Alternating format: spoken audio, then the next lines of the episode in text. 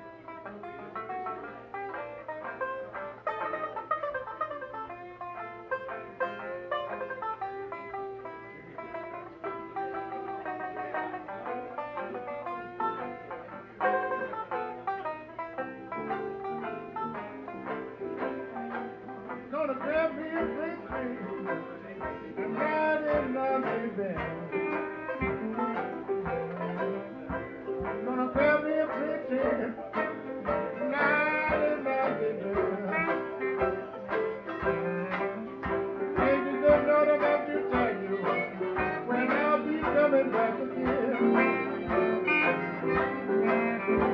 And it is not a result, and as if I meant for this thing. And it is not a result, and as if I meant for this thing. They drive 100 miles or more.